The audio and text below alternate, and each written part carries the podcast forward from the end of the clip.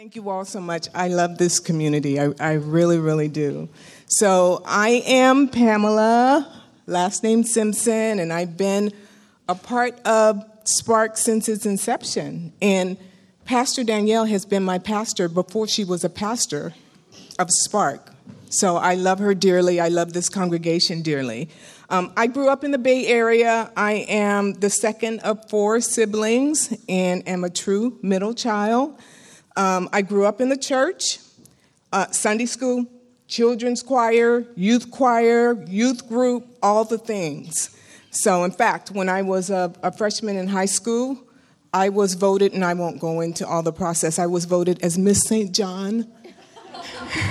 and that gave me the capability to travel to uh, different conventions and lead in youth groups and, and all that all that stuff so um, I've identified as being a, a Christian since my childhood, where not going to church was not an option. So I have always been very um, involved, and I'm super appreciative of this time to, to share with you all. So let me start by saying, sidebar. Recently, I was watching the movie called Everything, Everywhere, All at Once. And it was challenging for me. There was so much going on, and it was kind of hard for me to follow. So I got about two thirds of the way through, and I looked at Gary and I said, Wow, there's too much going on here. It's hard to follow, and I think I'm gonna turn it off. so later I talked to my daughter, um, and she loved the movie. And she said no you have to stick to it to, to the very end and then you'll get it. Um, so i promised i would go back and finish it. Haven't yet but i will.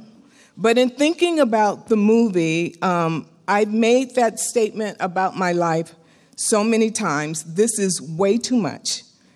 There's way too much going on and it's hard to follow. So this is where my why jesus starts because in my life, Jesus is everything, everywhere, all at once. And so um, it starts, you know, in, in many times I've been challenged with, with different things. Um, and it's been a journey to, to this point, learning to ask questions, learning to seek guidance, um, learning to, to trust. Jesus has shown up for me in every challenge, in every struggle, and in every question. And honestly, there have been many times where, as a church member, I have asked some questions and got the side eye. Like, no, I, you just believe. You don't, you don't ask, you, you just believe. Um, and in my journey with Jesus, I found that, that that is not the case. He is open for questions. He's, he's bigger than the box we often put him in. So, what do I mean by everything, everywhere, all at once? Jesus has been my rescue plan even when I didn't know I needed rescuing. So, a couple examples. Um, I had a struggle when my kids were in high school and trying to figure out um, whether to take a job where I would be home or not, and just all the things with parenthood and career and, and all of that. And I prayed, but it was a hard decision. And when I made the decision, um, I left my job and still praying, not knowing if I had, had made the right decision and maybe I was doing the wrong thing. I left my job on the BART station, coming down the escalator where usually it's very, very crowded, and I heard a voice saying, I'm with you. I'm with you always. And I looked around, there was no one on the escalator. It was just me. So I've had several experiences like that where I've just been gotten reaffirmation that God is with me all the time. And so um, a, another example was, is during the, the, the pandemic where um, everything was shut down. We were working remotely. Black Lives Matters protests, all the things were going on, and companies were looking to their black employees to provide guidance. And I was overwhelmed. And I prayed, and God puts people and situations in your path. And after I prayed, it just said, call, God said, call Pastor Danielle. and I called her, and she was a support for me.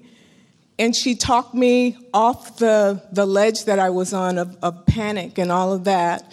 Um, and then she pointed me to Pastor Kevin, where he was able to provide, you know, some assistance with pulling together information from my company to, to do different things, to shine a light on justice and to shine a light on, on doing the right thing. So that's what I mean by Jesus is everything, everywhere, all at once. Because no matter what situation I find my in, myself in, um, Jesus is there. So the way of Jesus is also inclusive, radical, and personal. So Jesus accepts all of us for who we are. And, and I have just a little story. When my husband and I, right after we got married, we hosted a, a wedding reception for a couple in our church. And we invited all the people from church. And we invited all of the people, the family and the friends from the couple. And so we were in the house, and halfway through the reception, we noticed all the church people were in the front room and all the non church people were in the back room where all the fun and the music and all of that was. and Gary and I tried to bring people together and it just didn't it just didn't work and then later on we heard rumblings at church about us hosting this wild party with, with all the people and all the things. Um, but then when we talked about it, this is the way of Jesus. Jesus welcomes all of us in and wants us all to come as we are. There, there's no pretense, there's no criteria for, for um, connecting with Jesus. It's, we're all in the same place. And so, one of the things that I love about Jesus is that he opens the door for all of us. And we don't have to worry about being voted out because we think a certain way, we look a certain way, we make certain choices it's, we're just all a part of, of the family. Um, why Jesus also? Jesus is radical and real. And I didn't know just how radical until I went to the Israel trip with Pastor Danielle and Pastor Kevin and saw some of the places and the content that Jesus said what he said. And I said, this, this guy's bold.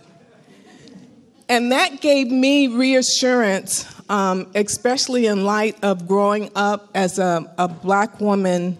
Um, I, I, remember when John F. Kennedy was, was, was shot. I remember Martin Luther King. I remember the riots in Detroit. I remember in Alabama. I remember all the things. And so, do we just sit and say, oh, well, that's just the way things are? Or are we emboldened to take a stand and stand up for what's right and, and to speak out? And my why Jesus is because Jesus says yes, yes, and yes. We stand up, we stand for, we stand with. So Jesus is radical and real. And then lastly, um, my why Jesus is because it's personal. It's personal. Jesus meets me wherever I am, in all of the situations, all of my quirks, all of my mistakes, all of my missteps. I find Jesus right there with me. And he's that way for, for everybody else. And um, I love that. I, I love not having to risk being pushed out. And, and actually, I, I have been pushed out of the church before for not bad reasons, but because I chose to stay and, and teach the kids where the ministry was going kind of sideways. And I was told, well, you can't, if you're not going to listen to the preaching, you can't stay and teach the kids. So I had to leave, sadly. But Jesus is all inclusive. Um, and I, I truly appreciate that. I, I'm going to end with a couple of scriptures. Um, and this is something I always tell my kids no matter what the situation, ask ask, seek, search. Matthew 7 7 says, Ask and it will be given to you, seek and you will find, knock and the door will be open to you. And Jesus opens that to, to all of us. I, I like Sparks wrestling I, I, like that. And I like the ability to come here and to ask questions and not necessarily just accept every. We don't have to check our heads at the door when we come in. Um, and finally, Jesus in Matthew 18 20, um, it says, And Jesus came to them and said, All authority in heaven and earth has been given to me. Go therefore and make disciples of all nations, baptizing them in the name of the Father and of the Son and of the Holy Spirit, teaching them to observe all that I've commanded of you. And this is what I love. And behold, I am with you always to the end of the age. So that's my why Jesus.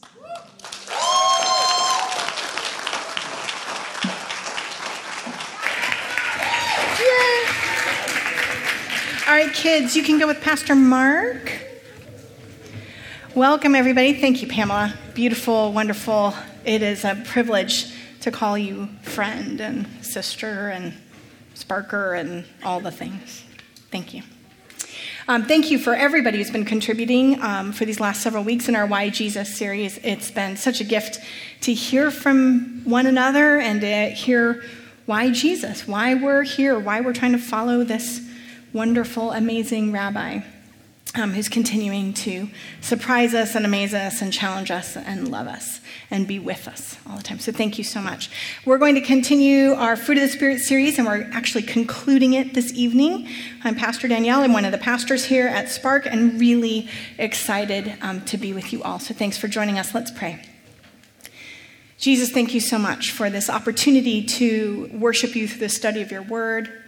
We ask, Lord, that you would tune our hearts to yours that you make us aware of your presence in this place, that we would um, hear footsteps and be reminded that you are here and that you walk with us.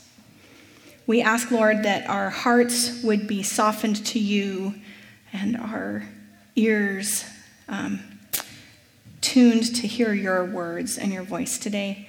Meet us here, Jesus. Make us aware of how you are present here in this place. We ask all this in the name of the Father, and the Son, and the Holy Spirit. Amen.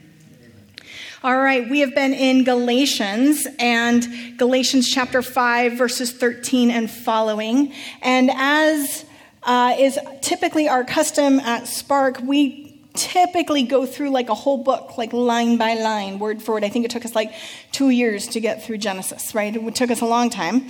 Um, and with Galatians, though, Kevin did an intro at the very beginning of this series. So if you didn't get a chance to hear that, go back in the podcast and grab that intro, because this is one of the first times, I think almost at Spark, where we've just sort of jumped in and grabbed a section and we did it for a few different reasons. Um, we're and talking about the fruit of the spirit, and we'll talk about that in just a minute.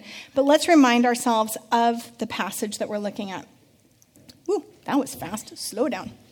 Okay. Woo, there we go. Okay. That's happening so quickly for me. All right. Four, you are called to freedom, brothers and sisters. Only do not use your freedom as an opportunity for self indulgence, but through love serve one another. For the whole Torah is summed up in a single commandment you shall love your neighbor as yourself. But if you go on snapping at each other and tearing each other to pieces, watch out, or you will be destroyed by each other. What I'm saying is this, Paul says live by the Spirit. And then you will not do what your old nature wants. For what your old nature desires is contrary to the Spirit, and what the Spirit desires is contrary to the old nature. They oppose each other, so that you find yourselves unable to carry out your good intentions. But if you are led by the Spirit, then you are not in subjection to the system that results from perverting the Torah into legalism. And it's perfectly evident what the old nature does sexual immorality, impurity, debauchery, idolatry, sorcery, enmity, strife, jealousy, anger, quarrels, dissensions, factions, envy, drunkenness, carousing, and things like these. I am warning you, as I warned you before, those who do such things have no share in the kingdom of God. By contrast, the fruit of the Spirit is love, joy, peace, patience, kindness, goodness, faithfulness, gentleness, self control. Nothing in the Torah, in the law, there is no law that stands against such things. Moreover, those who belong to the Messiah Jesus have put their old nature to death on the stake, along with its passions and desires. If we live by the Spirit, let us also be guided by the Spirit. Let us not become conceited, provoking, and envying each other. So here we are concluding our Fruit of the Spirit series, and it's been, in my opinion, a wonderful series. I've gotten to listen to some fantastic teaching from our teaching team here at Spark and been very grateful for all of that. And I think when you're doing the conclusion, there's a temptation to say, here's all the things we've learned. And I'm not sure if it would be a Spark sermon without mentioning Princess Bride, so I'm going to say, let me explain. No, there's too much. Let me sum up. Okay, so I'm not going to go through everybody's. If you haven't watched the, we just need a Princess Bride movie night so we can get all of you on the page and have all the echoes. We can sing back. I'm glad I'm not the only one.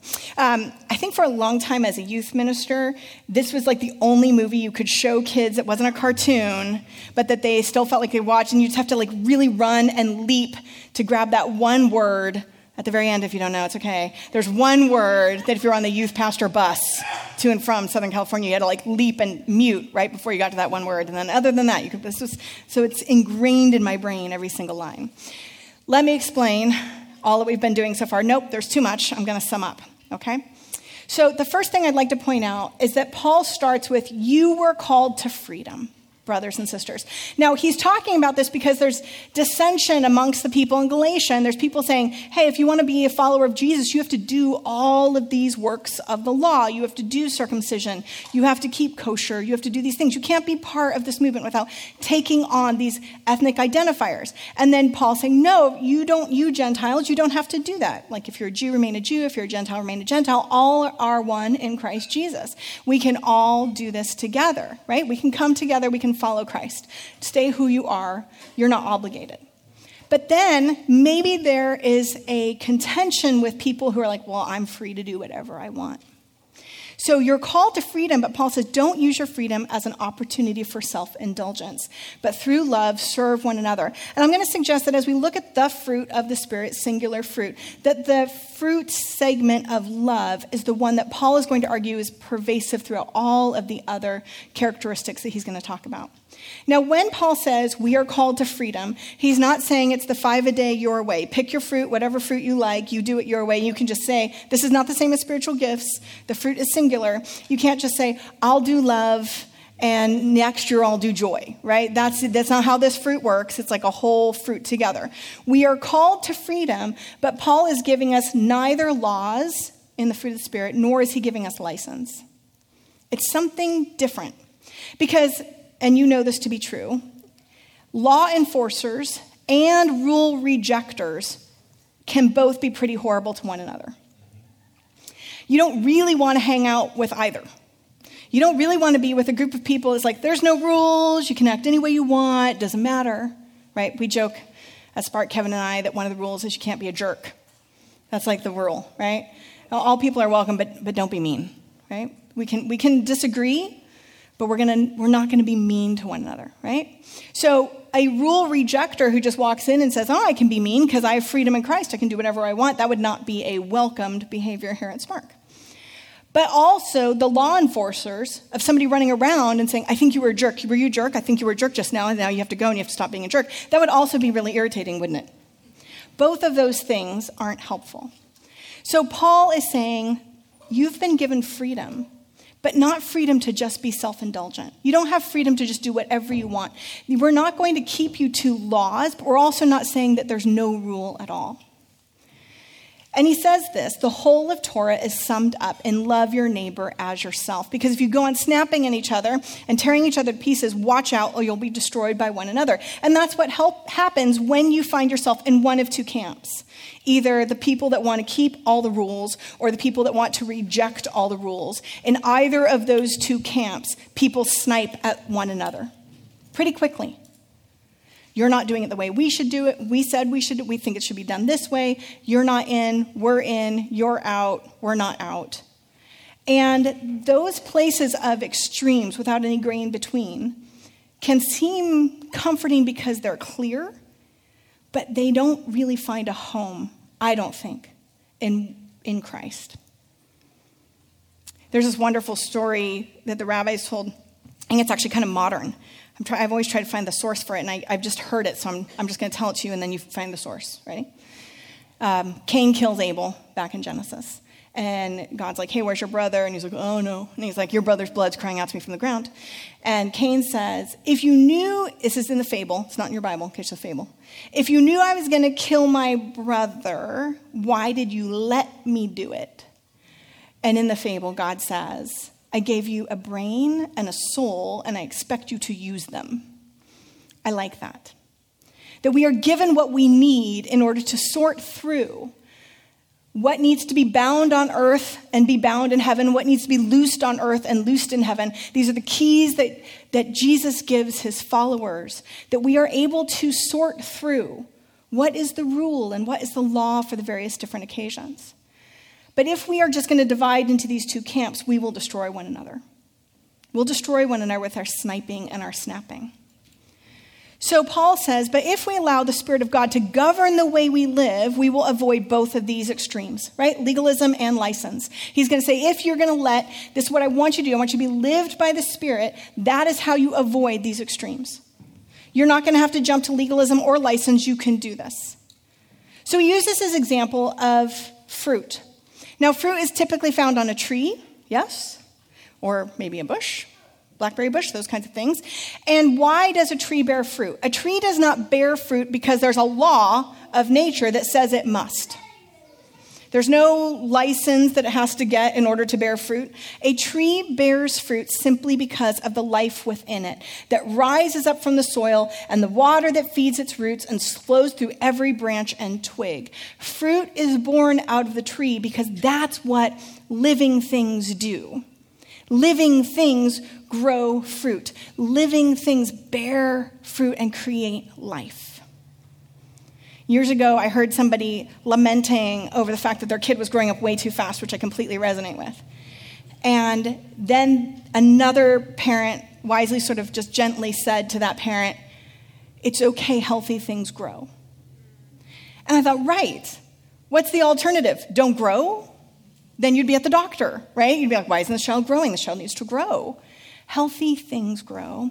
And Paul is using an example of fruit of the Spirit to say that when the Spirit is within us, the natural outpouring of a, a spirit filled life is not one that lends itself towards license or towards law, but it's one that simply bears this fruit singular. So we're going to move through our story a little bit, just very quickly, our little text, with a fruit check. Remember, this is a singular fruit, so we're looking more like at segments of an orange, for example, rather than a whole host of variety of like buffet of fruit. Okay? This is a singular fruit of the Spirit. And Paul, as he goes through this list love, joy, peace, patience, kindness, goodness, faithfulness, gentleness, and self control against such things there is no law he starts with love. Now, I've told you all many times at Spark, this is like love is my jam. Okay? And I'm unapologetically on the extreme of saying, I'm going to try, because Paul tells me that there's no way I'll ever be able to fully understand or do this, and I'll never grasp how high, how wide, how long, how deep how his love really is. I'm never going to get God's love in my head. I'm going to err extremely on the side of love. And I think Paul, Jesus does that, and I think Paul is doing that too. He starts with love, and love's going to push through. And love is echoing throughout Galatians because the power of love enables us to live in a right relationship with both the law and the selfishness of our own desires. When we're known by God, and we know that we are known by God, when we are loved by God, then the natural response is to say, I want to love you back. How do I do that? I do it through a life submitted in obedience to you. Not because I'm required to, Jesus already loves me, whether I do that or not, but because it's the natural outpouring of that experience of love. So Paul starts with love because God is love and God loves us and God so loved the world that he gave his own son and we are called to love God and we are called to love people, even those we might consider our enemies, maybe especially those that we might consider our enemies. And so Paul starts with love. Now, we need practical proof that, two, that we love one another, right? I can't just say, I love you, and then treat you terribly. That's called abuse, and it's trauma, and it happens, right? Where you're getting one message, but the reality, your lived reality, is different. Paul is going to say, no, You have to show love in your actions. The whole of the Bible demands this, right? We need practical proof that we love each other. We have to have love in action. James will say, What is it? What good is it for you to show up and say, Be, be warm, be well fed, and then not do anything to help that person, right? Faith without works is dead. Love needs to be shown in action. It's not just a feeling, it's a commandment that God gives us. So we know that it is an action verb, right? It means caring for one another. It means providing for one another, encouraging one another. Love dissolves divisions. Love brings together people who would otherwise hurt, hate, or even kill one another. Love has to be supreme, pushing through. Now, next, Paul moves to joy. And joy, my friends, is a discipline because joy coexists with hardship. And you just have to read the, the Psalms, which are like 70% lament, or read any of the prophets who will say things like, Rejoice in the Lord always. Again, I say rejoice. By the way, God, all this stuff's really bad. My enemies are trying to kill me. Everything's really awful. But now God will then say, And every fall, I want you to come before the Lord for the Feast of Tabernacles and be joyful, right? It's like a commandment. You have to be joyful. Joy is able to coexist with hardship, joy is a feast. Joy invites everybody to the table. Joy is contagious, and joy includes everyone. And joy is faith because joy is not being happy. It's not just a feeling that we have. Joy is faith that the circumstances that we are in right now, though difficult they may be, there is still joy present. God is still present with us in those moments, and that is why we rejoice. But I have to say, joy is contagious, isn't it? Have you ever been around somebody who's particularly joyful? And so, one of the things I think Paul is saying in this fruit of the Spirit is not just only the theological concept of joy and how it's different, from happiness and how you can be joyful even when you don't feel it. I think he's also saying, run out, find some joy. Life's hard, it's difficult. Paul's going to be in prison and say things like, I consider it pure joy, right? Life's hard, find some joy. So I'm going to give you a small example of joy in my life recently. I was at Ace Hardware, and they were, it was Christmas time, and they were selling those big inflatables, you know, the crazy inflatables for Christmas. And I don't know if you've ever looked at crazy inflatables, like my daughter really loves crazy inflatables, and they're expensive, particularly at the beginning of Christmas. Like, there was like, you know, small inflatable dog, $300. Ridiculous. They had this insane Santa that was taller than the Ace building outside the building and it was like 200 bucks. I was like, what? That's so insane. So I came home and I told Kevin, I'm like, this is ridiculous. Like, who buys, first of all, a Santa that's taller than this building? Who would buy that? Who would put that in their, like, where would that go? It looks like something you should be at a used car lot, not something at somebody's home. Like, Ace Hardware should not be selling this thing. And then why is this, like, reasonable one to put in front of my house $300 and, like, that insane thing is 200 So I said, you know what would be really funny is if we just like bought that and stuck it on our neighbor's front yard. So Kevin ran out and grabbed our, our friend was out of town, flying in that night, and we you can see in proportion to the children, the Santa's tushy fills the entire kitchen window. And I laughed, cried, laughed and this was not something we planned, right? It was like Kevin's just willingness to go and be ridiculous and buy something. But I could see the Santa from the front of my house. And reason for return, too big. It was too big. That is like legitimate reason for return, way too, way too big. I loved this moment, and it brought joy to me for like a week. I just kept thinking about it over and over again. And we were trying to hide, like, his, we got his wife, she hid in the car to hear his response upon pulling into the driveway. After the kids were all in bed, he was like texting his midnight, he's coming, he's coming. I was already asleep, but like, I'm really like, and it was just delightful, it made me laugh for hours. I mean, it's, that, it's happiness, but it's also a pursuit of joy and a willingness to find people in your life who will be ridiculous with you because life's hard and, you know, climate change and all the things that keep me up at night. I love this amazing poem by Wendell Berry. For those of you who aren't familiar with Wendell Berry's writings, go and find them all, but we had to read and study them when I was at Fuller Seminary. And in the 70s, he wrote this manifesto for the Mad Farmer Liberation Front. And I've printed it and put it in our climate justice corner so you can go and read the whole thing. And it's definitely all worth your time. But my, one of my favorite lines is expect the end of the world, laugh, laughter is immeasurable, be joyful though you've considered all the facts.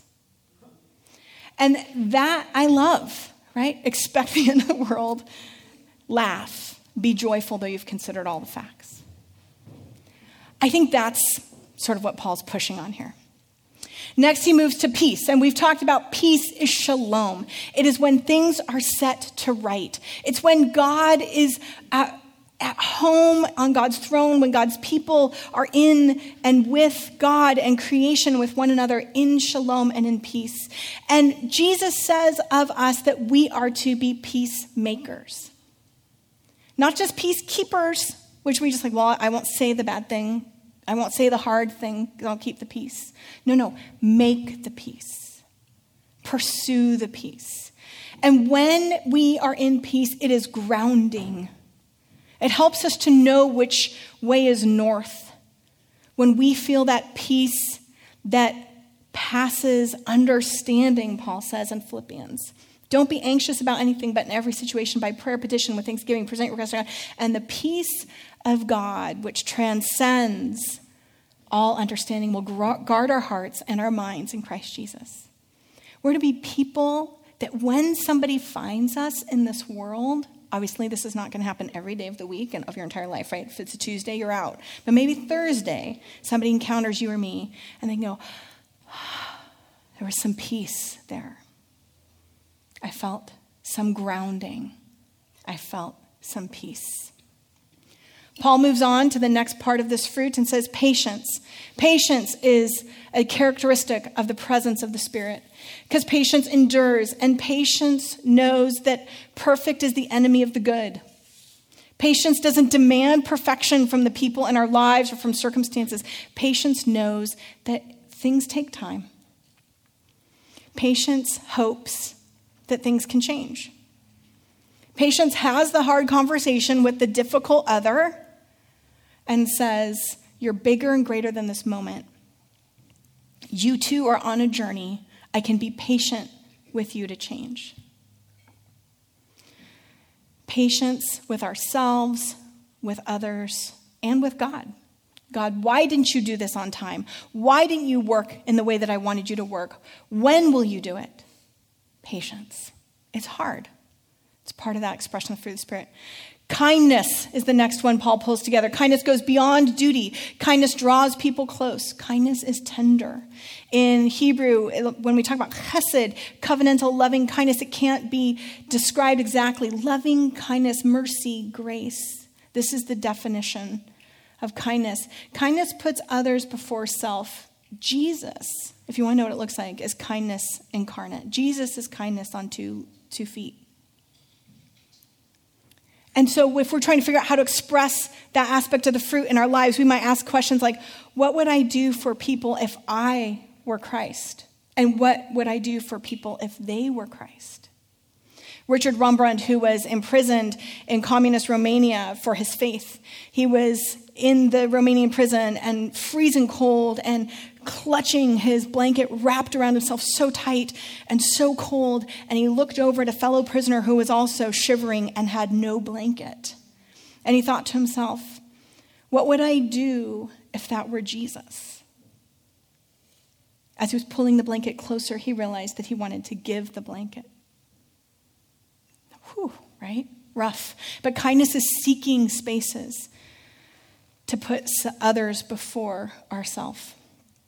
And we talked about goodness, and we talked about, Kevin talked about how we're all made good, and God calls us good, and we're made in the image and the likeness of God. And God says, You are good. And it was beautiful and wonderful, and we talked about how that goodness then can overflow from our heart into the actions of our lives, that goodness can overcome evil, and that we are saved by grace to do good works. We're created and called good, but we're also called to do good in this world. But I don't know if you remember, I kind of pulled him out of the hot seat the next week because in my life, many times, I will be complaining about somebody, and Kevin will say, Well, honey, your life will be much better once you realize people are no darn good. I'm like, so if we're all made good, what's the problem? And then we talked about faithfulness. And we said, Well, the, the reason why we can be called good is because of God's faithfulness on display through the person of Jesus. That God has been faithful to us through Christ. That faithfulness keeps promises. Faithfulness is loyalty. Faithfulness is trustworthiness. Eugene Peterson said, Faithfulness is a long obedience in the same direction. When I was in college, we used to sing a song I'll obey and serve you. I'll obey because I love you. I'll obey. Your life is in my hands because it's the way to prove my love when the feelings go away. If it costs me everything, I'll obey. There's a faithfulness that says, I'm going to do it even when I don't feel it. And we are able to be faithful because of Christ's faithfulness, faithfulness to us. And we talked about gentleness, and we talked about how gentleness is humble and it honors the humanity of the other, but it anticipates conflict. Gentleness doesn't mean we just lay down and take it, we become a doormat. Gentleness anticipates a conflict, but in the anticipation of the conflict, says, I'm going to build a bridge there. I'm going to find resolution. I'm going to find reconciliation. I'm going to find healing. And Paul says, What did you want me to come at you with a stick? No, I'm going to come at you with gentleness, that we might be moved to change and to shift. And then last week, Pastor Tom talked about self control. Now, I think this is actually deeply important. That in all these fruits that we're talking about, like feelings, this is a very one that you guys can't even get away with. This is self control, right? Maybe there are places I shouldn't be going. Maybe there are things I shouldn't be looking at.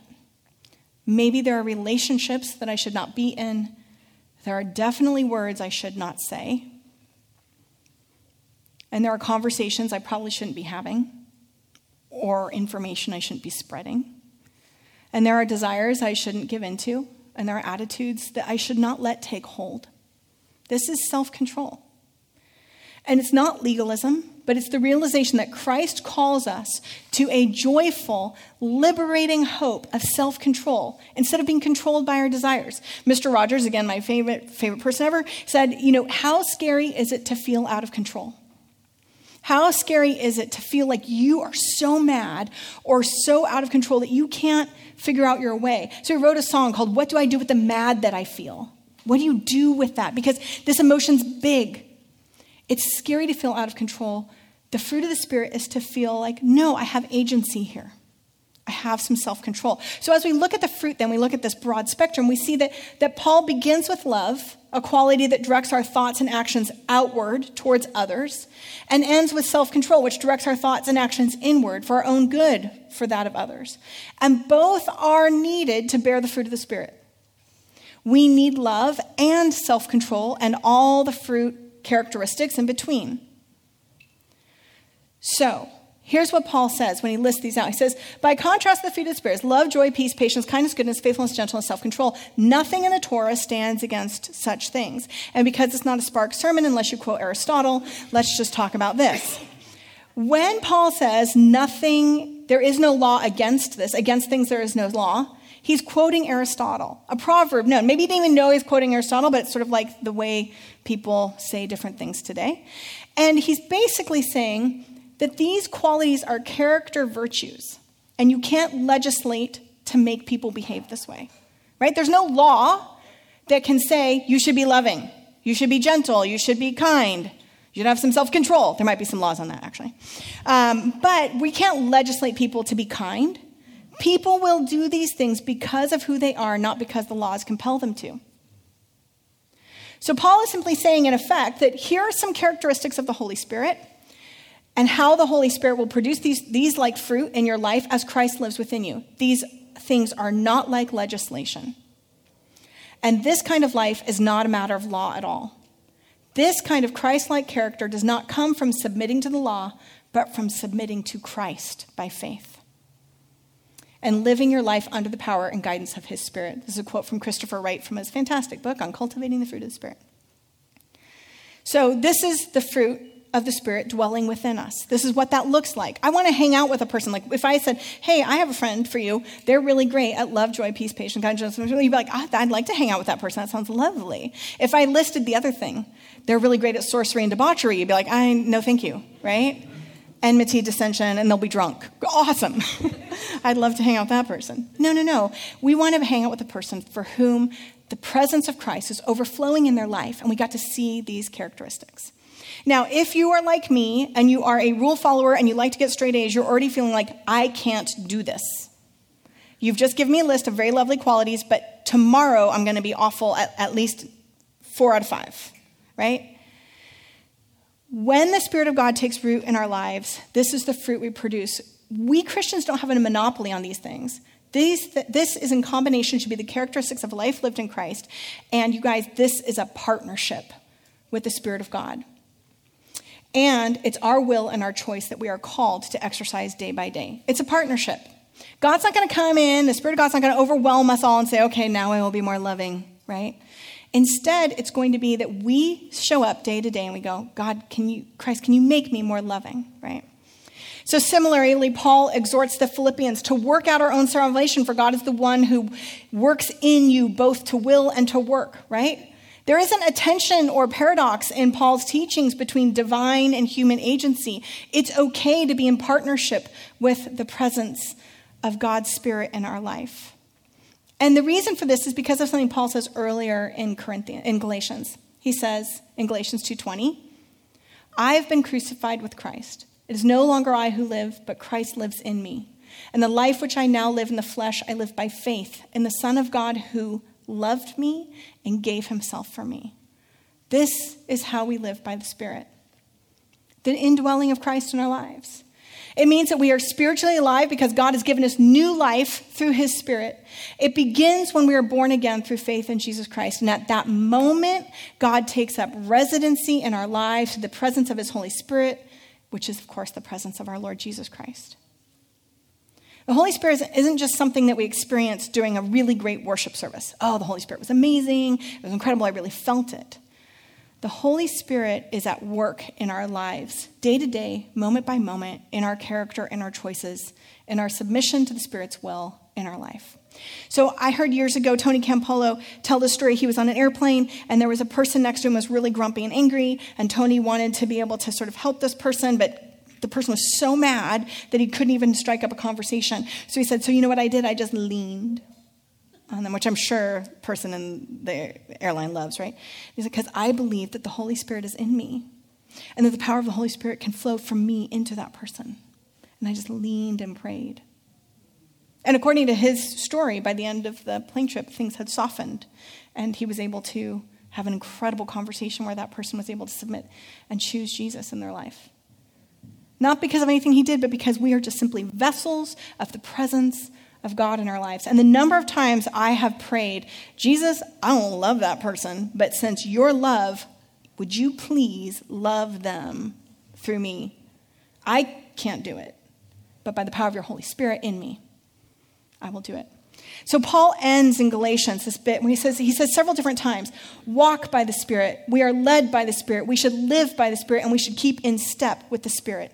Because if we live by the Spirit, let us keep in step, shoulder to shoulder is the context, with the Spirit directing our course. That line that Paul uses there for keeping in step, walking with the Spirit, it's actually the same for like a military like soldiers keeping in step one with another. And I have to tell you, I don't like militaries. Um, it, it makes me uncomfortable. But I like the idea of being in step. I like the idea of being in concert. So maybe it looks a little more like this. Maybe this is the communal fruit of the Spirit that we at Spark are going to be doing together. Through the power of the Holy Spirit, we ask the presence of the Spirit to be with us, to dwell with us, and together we, in step with one another in the presence of the Holy Spirit, walk with one another. For the sake of a radical, spirit led, fruit filled, collective lived experience in Jesus Christ.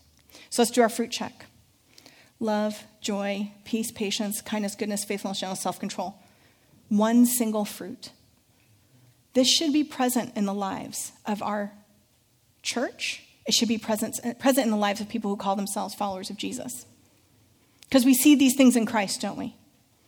And that's why we grabbed this verse and we said, let's talk about this because too many times I see people saying, oh, I have the gift of this, or I am a follower of Jesus. And I'm like, where's the fruit? Because if what I see is legalism or rule rejection, and in that there's no love, then it's difficult for me to know who you're following and who dwells within, who dwells within me. That is the conclusion of our Fruit of the Spirit series. And the way we'd like to sort of round this out for all of you is this prayer. John Stott prayed this prayer every single day of his life. Every morning, you can grab one and pass it back. He prayed this Heavenly Father, I pray that this day I may live in your presence, experience your love, and please you more and more. Lord Jesus, I pray that this day I may take up my cross and follow you, loving you and loving others. And Holy Spirit, I pray that this day you will fill me and cause your fruit to ripen in my life love, joy, peace, patience, kindness, goodness, faithfulness, gentleness, and self control. Imagine if every morning we started our day with this prayer asking God for the presence of the Spirit in our life to show up in this singular fruit. This grounding prayer. So, whether we put it on our bathroom mirror or on our dashboards, we remember to be kind as we drive in traffic, or um, in our kitchen when we're doing things, or at our cube, at our office, or whatever it might be. My prayer is that this fruit of the spirit, ser- fruit of the spirit series has moved us all to say, here's what it looks like to follow Jesus. Broken, difficult, we're going to mess up all the time, but it's not only our effort, it is us leaning in partnership with the presence of the Spirit and saying, Do this in my life. Make this evident so that when people think of me in Christ by the power of the Holy Spirit, they see this fruit evident. We're going to turn our hearts now to the time of communion here at Spark. Remembering that Jesus himself has died for us, has risen and given us new life, and has made all of this possible. For in the night in which he was betrayed, our Lord Jesus took the bread, blessed and broke it, giving it to his disciples, saying, Take, eat. This is my body given for you. Do this in remembrance of me. And likewise, after supper, he took the cup, gave thanks, and gave it to them, saying, Drink this, all of you. This is my blood of the new covenant, which is shed for you and for many for the forgiveness of sins. Do this as often as you drink it in remembrance of me. Friends, all are welcome at this table. Come and eat. All who are hungry, come and eat. All who are thirsty, come, drink, feast with your Lord and Savior Jesus and with your sisters and your brothers. Amen.